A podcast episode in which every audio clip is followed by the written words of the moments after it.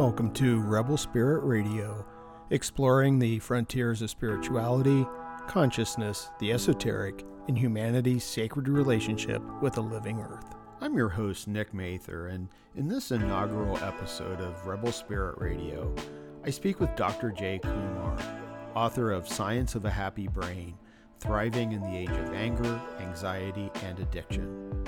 Jay discusses the evolutionary aspects that have wired our brains with a negativity bias and how we can hack this programming to assist us in our pursuit of happiness, avoid the dangers of tribalism, and live meaningful lives grounded in comfort, contribution, connection, and compassion. Dr. Jay Kumar is the Director of Contemplative Practices and Well-Being and Instructor of Contemplative Studies at Chapman University. Dr. Kumar explores the emerging discipline of contemplative studies that integrates brain science, cognitive psychology, spirituality, and their applications towards holistic health.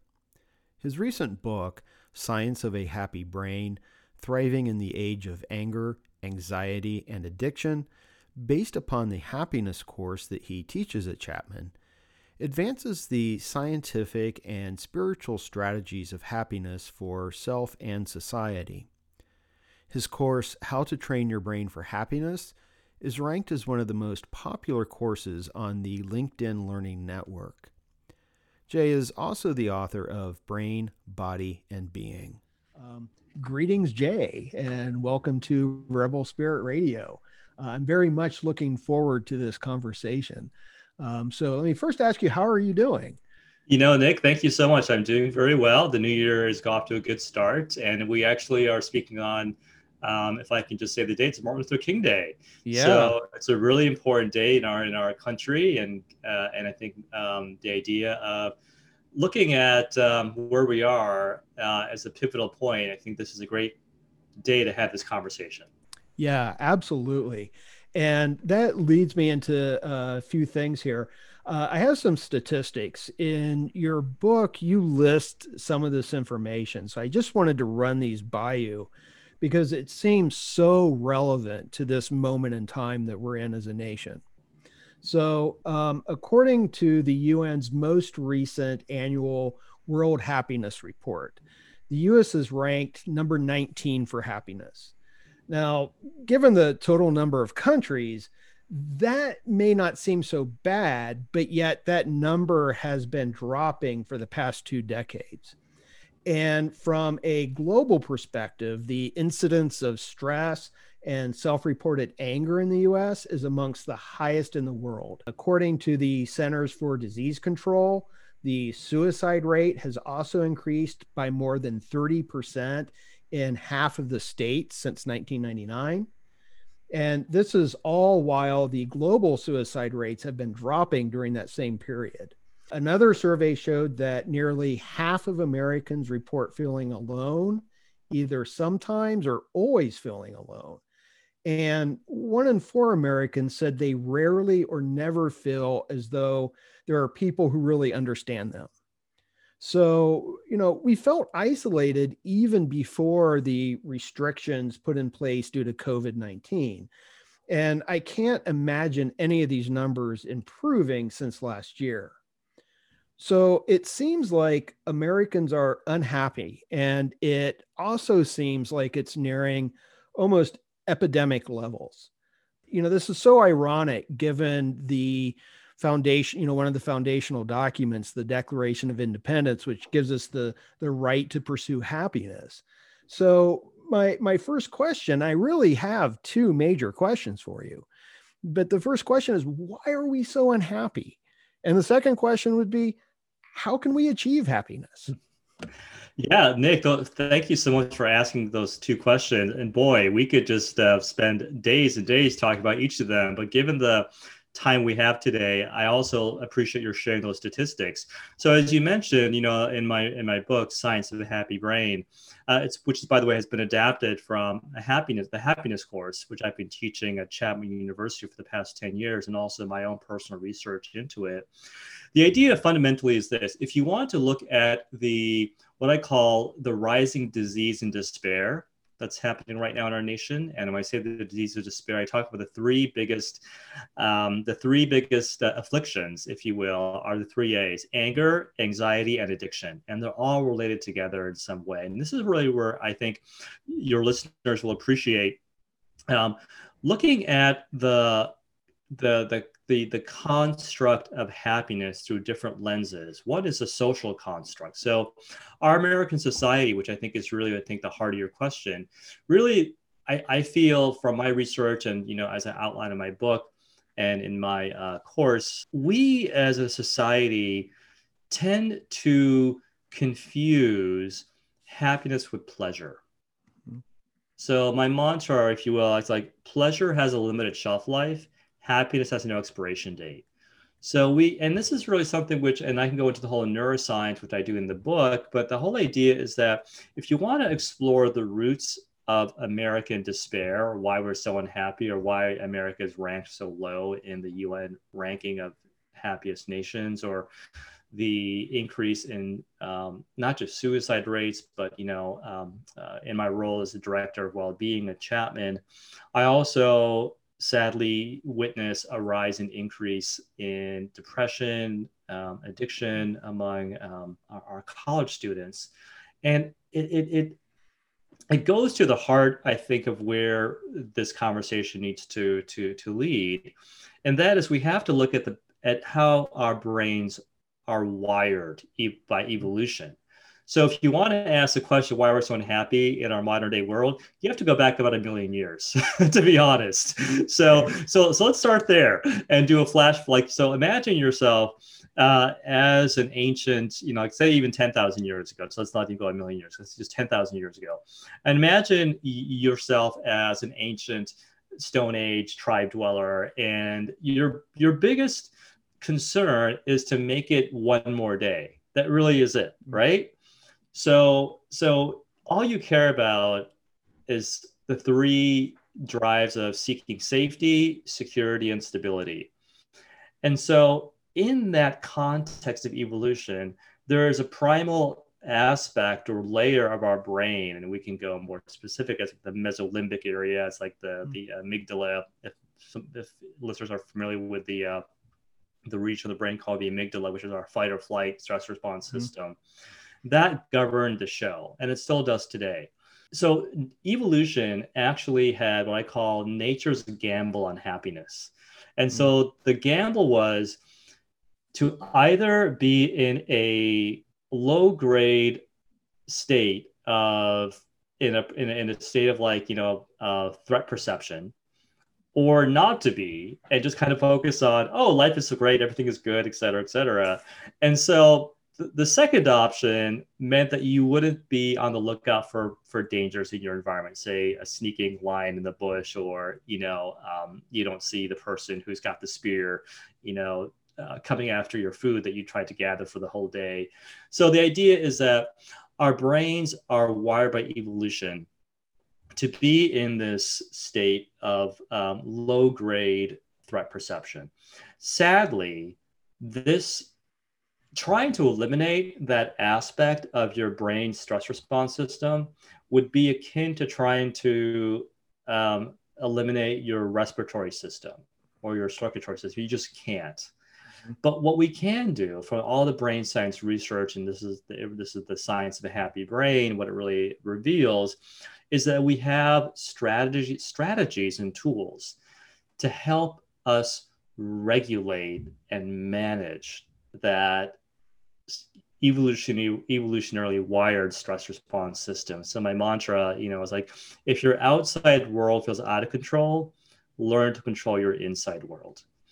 And so there's, you know, I'll say this one last thing and we'll kind of maybe open up for more questions. There's a concept in the evolutionary neuropsychology research called your brain's negativity bias.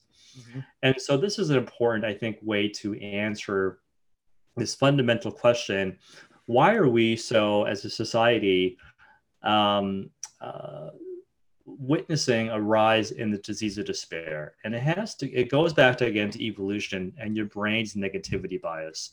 Your brain is wired to focus on the and to dwell less on the positive or put it in more put it in a more again um, layperson's term your brain is like velcro for negative experiences your brain is like teflon for positive experiences. Mm. your your brain is wired more strongly to register these negative experiences again because these allowed you to survive. So again going back 10,000 years ago as our example you ate that funny looking berry on the tree and you almost died.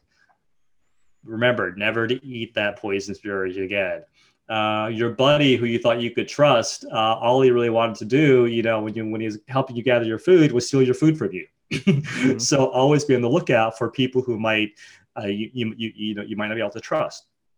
So the bad news is that your brain is wired for the negative, but the good news is we now know from the brain science research we are capable of overcoming what evolution wired into our brain. And it's often said in the research, um, it, it takes a minimum of five positive thoughts, or what I call repetitive positive behaviors, to overcome your brain's negativity bias.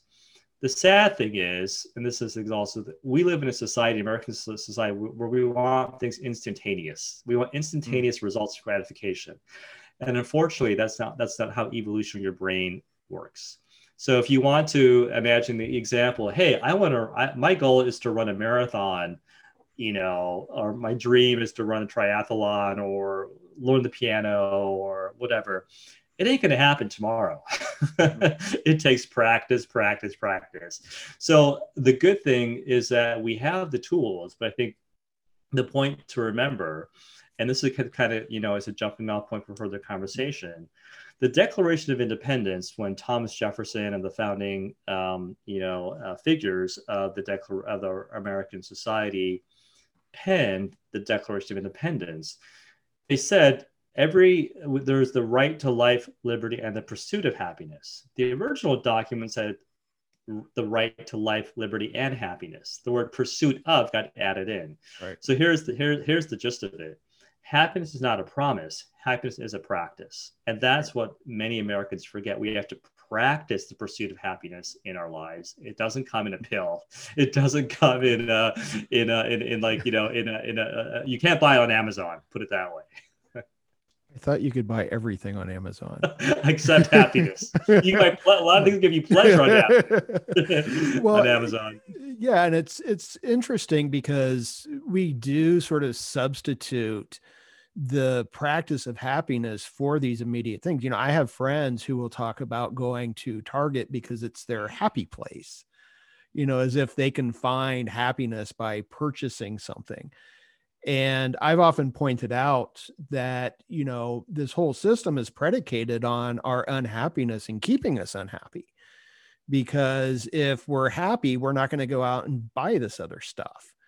So the, the the question I have is we're so we're we're wired our brains you know we're running off of these very old computers right mm-hmm. and um you've said that you know there's really no avoiding that and i can understand that but how can we reprogram our brains or mm-hmm. hijack our brains to mm-hmm. achieve mm-hmm. happiness mm-hmm. yeah so great question and so um, so i think you you you you touch on something really um, important is that um, the brain is a very complex system and it's just, it's not just this monolithic you know structure, if you will. It, what we're finding in the brain science research, some of the greatest discoveries have come out in the brain science research um, field in the, in the past few decades. One concept is the idea of neuroplasticity. So the idea of neuroplasticity kind of implies, again, plasticity. Your brain is plastic, or more more precisely, you can rewire your brain, um, and, and your brain's not fixed. So if you are someone who is predisposed to anxiety or anger or have uh, habits of maybe uh, predisposed to addictive um, disorders, the good news is that you are not imprisoned by those behaviors. Brain science research all affirms it takes practice. Again, the practice, it's the practice, it's the it's the practice of habit. It's you know that we have to really do, not the promise. We need to really recognize that there are skills and behaviors And so I talk about the four C's of, of happiness in my book, which um, are comfort, contribution, connection, and compassion. And we can break those down if you like as well um, uh, shortly. But I find the four C's, you know, comfort, contribution, connection, and compassion, these can be platforms, or what I call um, uh, modalities that we can use to practice happiness. And all the research that I do comes from the brain science research. And the great thing also, given our background and you know, where we came from, um, from a from a, a, graduate level degree, you know, both of us have our backgrounds in religious studies and philosophy. So I find these four C's: comfort, contribution, connection, and compassion. Although they are very firmly you know, uh, value, validated by the brain science research, they also have very deep spiritual um, uh, components to them, which is why I find them to be really very relevant for our world today.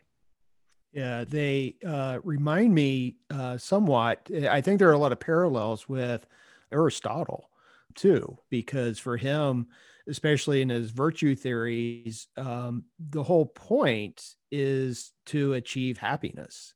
Mm-hmm. And he makes the exact same point that you've been making is that it's a process, it's a practice. You have right. to work at it. It's not something that will just come to you. Right. You know, it's a lifelong endeavor. Yeah, yeah, exactly. That's it. So if you make the pursuit of happiness your goal, this allows you to live a more fulfilled life. I know, I think, you know, mm. the, the the ancient Greek philosopher philosophers talked about the hegemonia versus eudaimonia, which is these mm. two fancy ancient Greek terms. Right. Hegemonia, like hedonism. Again, it's, it's uh, one. I think I, I I feel that there are what I, in my opinion, three underlying. Um, uh, what's the best word looking? You know, I think misbeliefs or around happiness. Uh, there's probably a better word, you know. I think um, uh, falsehoods, if you will, mm.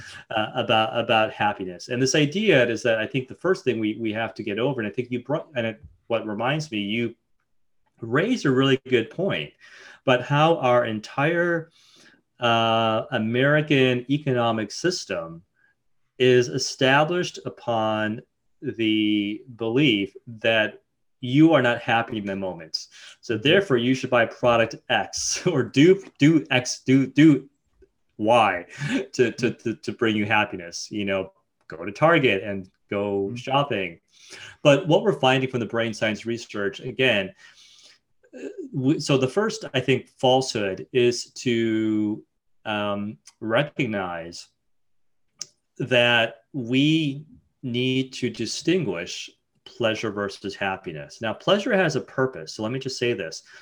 I, I always revert back to evolution and neuro, my you know uh, mm-hmm. background again in neuropsychology, is that there's a system in the brain. Well, there's a neurotransmitter called dopamine. I mean, I, many of you are probably many listeners are probably familiar with this this dopamine uh, uh, neurotransmitter. But what dopamine does, um, dopamine reinforces how the evolutionary f- purpose of dopamine was to reward you with feelings of pleasure when you partake in activities that promote survival. So let, let, let me give you an example. In the most basic example, there is a very powerful reason why orgasms are so incredibly uh, pleasurable. They release dopamine in the, in the body and the reason why that is, is because you would then continue to do it because that enhances reproduction, right? So, so the idea is that evolution was was pretty cunning in, in a way that it was really powerful, that it it it, it wired systems, it, it it made sure that humans and also other mammals as well, like higher primates, et cetera, all have these same systems. But let's just focus on humans for right now uh, the human brain actually um, evolved in order for in order for survival to be enhanced. There are activities such as um, reproduction or even drinking liquids or food um, you know that that that are that are all advantageous for survival. So eating food is pleasurable. So we wonder now like why we have so addictions. So addictions are all dopamine based you know, um, I'm generalizing here, but many many addictive uh, disorders uh, can be attributed to the dopamine uh, reward system and how it's dysregulated. So the point being is that we again evolution we have we are we have to overcome almost like a million years of evolution in some ways to, to pursue happiness so this is the first thing i want to say tell people this to be the first c is that take comfort in things that bring you long lasting happiness. So we can take comfort in, hey, yeah, I'm going to eat that chocolate cake because I'm depressed, you know, but that is that really going to give you long lasting pleasure? No, it might give you some long lasting happiness. It might give you short term pleasure for maybe half an hour, but that, that, that the sensation of that pleasurable experience will fade. What might be even better is for comfort getting together with maybe um, your family, your kids, and making chocolate cake together, and then eating it as a family. Okay, see the big difference there. So, so the, the idea yeah. is that you're not focused on the act of pleasure, the reward, but the activity, the pursuit of it. So it's like, hey, this is great, and as our reward, we get to eat this chocolate cake together. Or taking, um, doing things that bring you a sense of comfort. Do one thing on a daily basis that brings you comfort and in, the in a sense of long-term happiness. So it can mean um, getting a, a walking, you know, exercise, focusing on eating one healthy thing in your in in your day, uh, uh, uh, taking comfort. This is a really important one, and taking comfort with people who give you a sense of comfort, especially during these times of challenge, these mm-hmm. challenging times of um, isolation or COVID. Um, uh, is taking comfort in in other people, your tribe, if you will. Hmm. Um, so that's one thing, you know, is take comfort in, uh, uh, in, in, in activities or in people that bring you a sense of established happiness. It it also sounds like it's um, with comfort. It's a little bit of self care too. Yes. Would that be right? Yeah. Yeah. Yeah. So self care is not being selfish. Right. so that's how it really is. Yeah. And, you know, I just had today uh, a student who contacted me because, you know, she missed the uh, deadline for some homework and we have a couple more deadlines coming up. And her, she told me that her grandmother just passed away. She's got an uncle and I think a brother in the hospital with COVID. And she was in this like near panic and I responded to her and I'm like, you know, yes, don't worry, I can work with you on these deadlines, but maybe you want to consider focusing on self care right now mm-hmm. instead mm-hmm. of pushing yourself to mm-hmm. achieve all these things. Maybe in the long run, it might be better. You know, this is just a five week class. You know, I'm teaching it again in the spring. I would be happy to give you an ad code for spring and encouraged her to, you know, think about and take that time. And I mm-hmm. mention this because it seems like, again, going back to our culture and society, it seems to push us away where we all seem driven to no matter what's going on, you know, that deadline is what's most important. Right. yeah. Yeah. So I think that's a great example that you use, Nick. You know, this idea is that we need to look at self care as vital. It's again, self care is not being selfish, and I think in our society there is a misconception that uh, we have to always be the, we also be tough. You know, yeah. there's there's there, there's there's a um, uh, unfortunately that self care is a sign of weakness. Right. And um, I want to continue and, with your, you know, or maybe there is a form of, of like, yeah, yeah, no, I was going to say, I want to continue with your four C's, but what you were just saying is yes. uh, something else that you brought up in your book, uh, because you base all of this in uh, evolutionary theory. But at one mm-hmm. point, you comment that we are evolutionarily, I can never say that word right, from an evolutionary perspective, we're hardwired for compassion and kindness rather mm-hmm. than competition and conflict. Yeah. And it seems to me that I think most people or a good chunk of people are going to read that and say, mm-hmm. what the heck? No, this is all, you know, evolution's all about survival of the fittest. This is a dog eat dog world.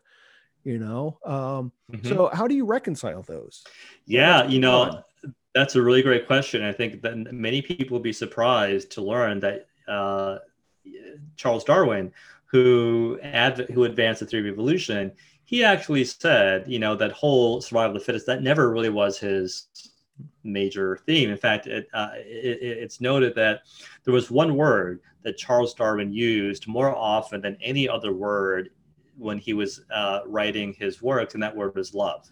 Mm. And so let's think about this. Okay, let's go back. Let's go back again to that example I shared with our listeners earlier about um, going back 10,000 years ago. Life was a struggle. Your greatest source of happiness was to just make it one more day.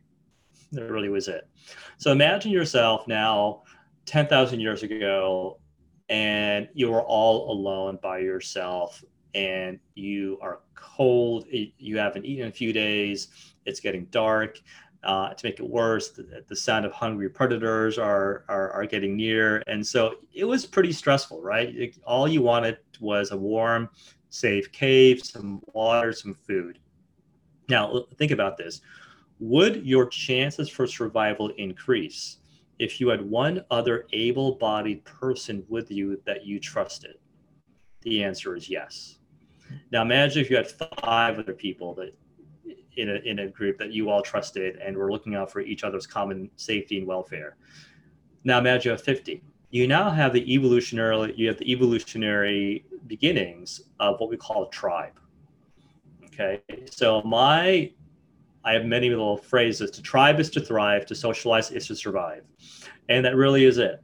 What we are, what, another very powerful um, feature that was revealed by the brain science research that came out just almost just 20 years ago or so more so than your brain being a competitive organ or a strategic organ or a rational organ your brain my brain everyone's brain evolved as a social organ for for um, cooperation for community and compassion. So here's one way of looking at it. And we'll talk about this in the, as, as the, the next three C's, uh, contribution, connection, compassion.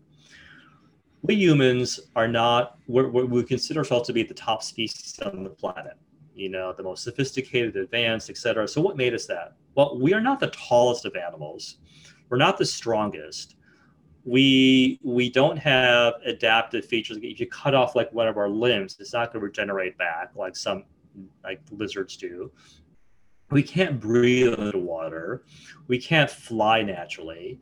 So, what is it that made humans the um, top species on the planet? The answer is this humans discovered the need and navigated the, the, complex world of social networks. What we humans masterfully accomplished is recognizing how to cooperate.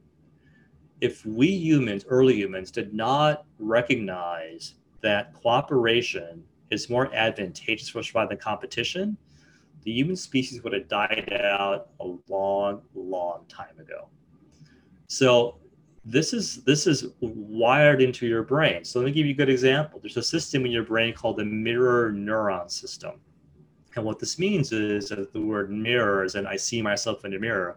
The mirror neuron system is, a, is one of the several systems in your brain that, um, uh, that is wired for, for, for empathy and for kindness. So if you see someone fall down on the street and break their bone, regardless if you know them or not, there's a very good chance um, if you're a healthy functioning brain, you know, you your first instinct is to go and make sure that person's okay.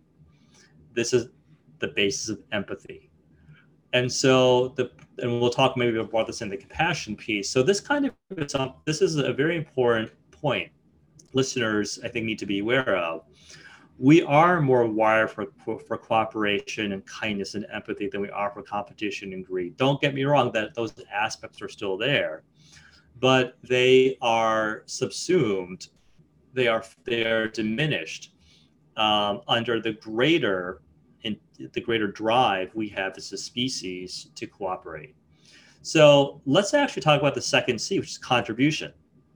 So this is this is a great way to kind of uh, segue. What I love about the word contribution, I talked about the word tribe. To, to socialize is to survive, to tribe is to thrive. Guess what? The word tribe is in the word contribution.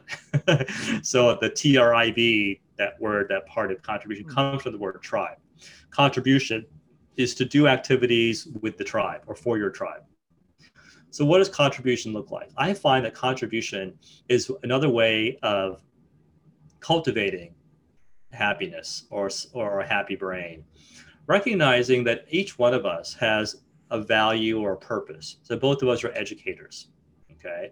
So, both of us recognize that our contribution in the world is to ensure that we are preparing the next generation of our students of our of our, of our world to be thriving citizens you know to move forward in the world um, hopefully with good morals and values and uh, some a good head on their shoulders. But contribution is really this and think about it again this way i go back to evolution. Every member of a tribe going back 10,000 years had a specific purpose. So you might see, for example, some of the people in the tribe were the hunters. So they would go off and be the ones who would uh, kill the animals or, you know, maybe do more the dangerous type of work, if you will, of hunting. With some members of society who took care of maybe the gathering of like, you know, nuts and fruits, things like that. Okay. Gathering fire. Maybe the young kids were responsible for gathering firewood. Okay. Maybe you had the elders take care of the babies you know so everyone looked out for each other and there was one common intention for the tribe and that was to ensure everyone's survival. And once that happened you can get more and more people and safety and security you know in a hostile world. So contribution is this idea and i love this that we're that we're actually um, speaking today on martin luther king uh, jr's um, uh, recognizing his his, his his his his birthday today, and so I want to share with you, you know, something that I actually wrote in my book. It's the idea that life's most persistent and urgent question is, "What are you doing for others?" One of his many beautiful quotes, and this idea, I think, that really kind of nicely um, talks about the idea of contribution.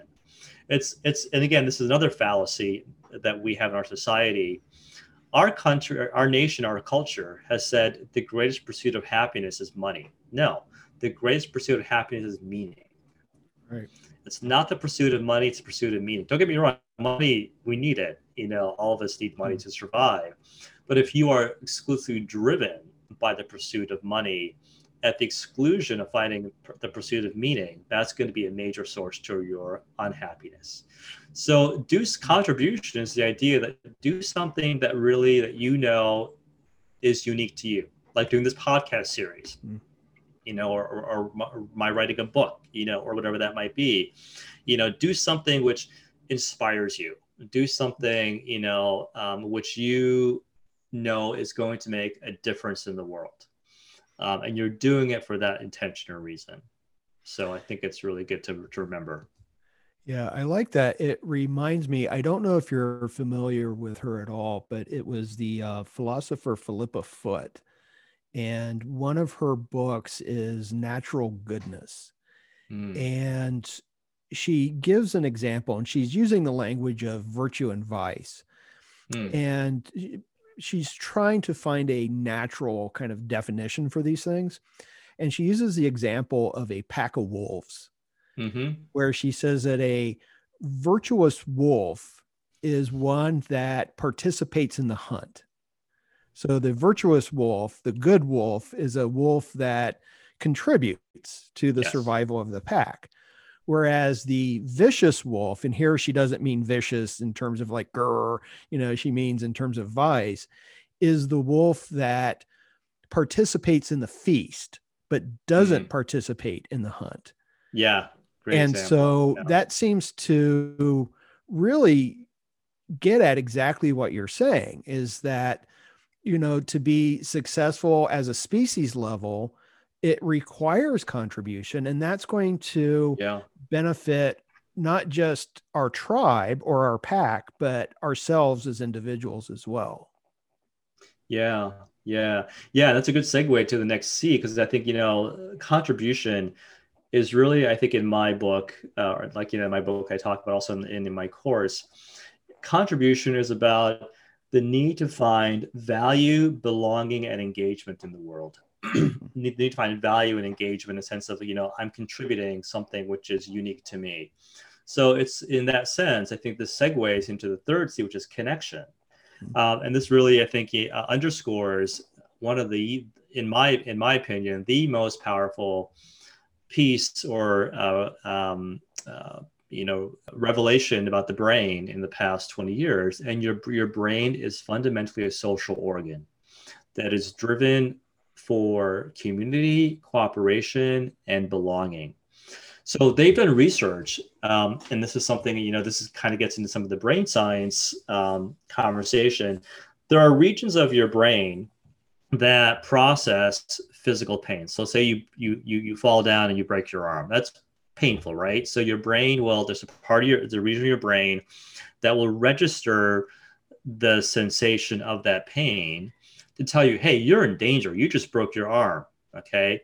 So, so pain receptors are, are, are, are again, it's a strategy for survival. So you experience pain to alert you that something is wrong in your body.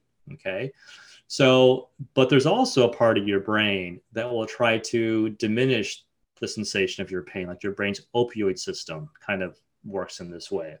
And I'm being very general here. It's far more, and for those who want the more brain science research that's in the book Science of a Happy Brain. But the point being is that um, what they discovered in the in this in a research study which came out about 20 years ago at UCLA was that they tried to trigger um, using fMRI machines and real time scanning the brain. They tried they endeavored to elicit what they call social pain. So imagine you got fired from your job. You, um, you know, like social isolation, what's going on right now with COVID. Uh, this would be called social pain. So um, feeling that a sense of disconnection or isolation or a sense of you don't belong to the tribe, if you will, okay, or a divorce, a, breaking up from a, a partnership. These could all be examples of social pain. What the researchers discovered is that the same region of your brain that processes physical pain overlaps the same region of your brain that processes processes social pain and this core same correlation the same region of your brain that tries to regulate physical pain overlaps the same region of your brain that regulates social pain. Pain is all the same in your brain. Pain is all the same in your brain. And the, the reason for that is because think about it this way. When you get a cut on your thumb or whatever, your body has a natural uh, your immune system will respond with um, you know ways to uh, you know to, to the cut okay? But what about social pain? When you're you're you feel a sense that there's a threat that I'm no longer part of a community. You feel that pain because knew that was equally a threat to your survival as was a broken thumb, you know, or um, you know uh, something more more here. So the idea is that the reason we are meant to be driven for social connection is again by evolution evolution want you to connect because connection is a force. So what does what can connect right now in an age of COVID? Well, proper social distancing, which we all should right now, and uh, who knows when this is going to be broadcasted. But even, even right now, as we speak in January 2021, uh, all of us are still either in some form of um, stay-at-home orders, or maybe we are still being required to social distance it doesn't mean we still can't find meaningful connections. Mm-hmm. You know, there are many ways to find connections virtually. They're not maybe ideal, but they still are there. Or the people you are in who are in your pod, if you will. Really focus on the connections you have with them. Be grateful. You know, um, for those people who might be living alone, might be a little more challenging.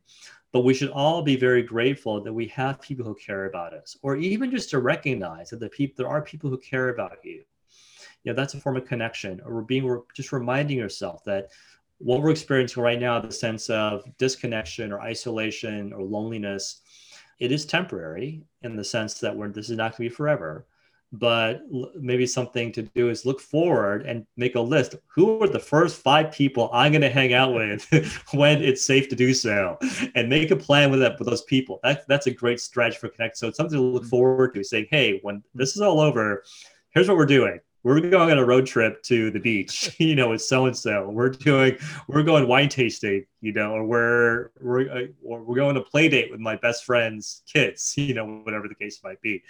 So, so this is a really good form of connection. But the last C, which I feel is the most important, is compassion. Is something which I think is really lacking in our world right now, and this really has to go with the idea of tribe versus tribalism. So I talk about in my book, you know, tribe is a concept that governs the higher social brain, this idea of connection and really belonging.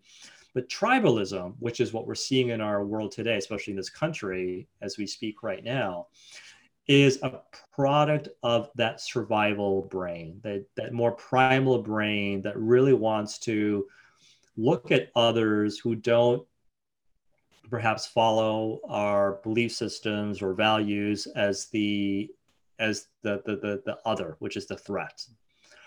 And so i feel that one way and this might be a really great way since again it's martin luther king day today he was about you know compassion empathy and helping you know the arc of social justice if you will you know always bends towards a brighter future. I'm paraphrasing. But the idea is that um, compassion is key and learning to be kind to yourself first. Learning to be kind to your mind. Learning to be kind to your heart. Forgiving yourself. Um, once you're able to be kind to yourself this will help you to be kind to others which in turn generates a more kind and gentle and compassionate world. And so you know compassion is recognizing that we're all in this together. Yeah, you know, sure. um, uh, Martin Luther King Jr. again said, you know, we may all have, we may all have come from different ships, but we're all in the same boat. Yeah. It, it seems to me that this idea of tribalism, because this is something I wanted to ask you uh, about, is to differentiate between the tribe and tribalism. And it seems to me, if I understand what you're saying correctly, it's almost as if tribalism it emerges from a sense in a way that the tribe is under attack and maybe that's not the correct mm-hmm. language mm-hmm. but there's a threat of some sorts to the tribe so people have this immediate sort of reaction to protect that that smaller tribe rather than mm-hmm. enlarging their concept of tribe yeah, and then maybe this would be a, a, a, last really great point to end on is this idea is that I talk about two types of tribe. There are conforming tribes and there are connecting tribes. Hmm. So connecting tribes are those that reach out and kind of band together and, and make bridges, if you will, make bonds and bridges. And this idea is that connecting tribes are really where we, we thrive as a species. It is in finding the commonality of our what makes us thrive, if you will. Uh, what makes the tribe to thrive? It's in these connected tribes. Conforming tribes, kind of what you just mentioned or referred to, is that these people don't believe in my values or they don't conform. Again, conform. They don't conform to my worldview or perspectives or ideologies, etc. So therefore, they're the enemy and they're the threat, and therefore they should be defeated because they are a threat to my perceived survival. So we have to distinguish that tribalism is a product of that conforming survival threat perception element of the brain, which we referred to at the beginning of the of the talk. Whereas connecting tribes are really a part of the social brain, which is wants to see um, how we can connect onto larger levels and really just be, um, uh, you know, just uh, recognize the common good of who we are. So I know our time is up, but I want to maybe just uh, thank you for just um, letting me be here with you. Yes, well, thank you, Jay. I really appreciate it. Uh, let me ask you one last thing. How can people find out more about you and your work? Yeah, yeah. Thanks, Nick. So um, uh, before before I do that, I want to just share with everyone who's listening a little maybe closing blessing. Um, you know, always have the courage to let your light shine forth fully and brightly, because the world would be a much dimmer place without you in it. And together we illuminate the path to a brighter future. Um, so the four C's of comfort, contribution, connection, compassion really can help us do this. And so people can find about me um, on my website, uh, drjaykumar.com. It's D R J A Y K U M A R.com. Or on my social media handles um, at Doc uh, at DOC J A Y K U M A R. It's Facebook, Twitter, um, Instagram, all the all the all the three biggies. um, and also, um, I have a in my book, Science of Happy Brain, which is available on all platforms, Amazon, Google Books, etc. And a new course that's now available on LinkedIn Learning uh, called How to Train Your Brain for Happiness. So there are many multiple resources for listeners uh, that they can pursue and learn more. And the last thing I'll say is um, uh, happy brains make happy people. Happy people make a happy world, but it all starts with you. Wonderful. Thank you so much, Jay. I really appreciate you being here. It was a one. It was awesome to talk to you. Great. Thanks, Nick. It was a pleasure. All right. Thank you. And that's a wrap on episode one of Rebel Spirit Radio. Thank you for listening. If you enjoyed this podcast, please make sure to give it a positive review on Apple Podcasts, Spotify, or whatever service you use to listen to podcasts. Your reviews really do help. And please consider subscribing. For those viewing on YouTube, please give this video a thumbs up and subscribe to the channel. Make sure you hit that notification bell below so you will be kept in the know regarding upcoming episodes. For the time being, I'll be releasing episodes every other week with the goal of releasing them every week in the near future. Also, please consider making a donation via Patreon. You can make a one time donation or join as a sustaining donor with three levels of membership available. Details can be found at patreon.com forward slash rebel spirit. Your support makes this podcast possible. Until next time, I wish you all peace and hope that you flourish in every possible way. I'm Dr. Nick Mather, signing out on Rebel Spirit Radio.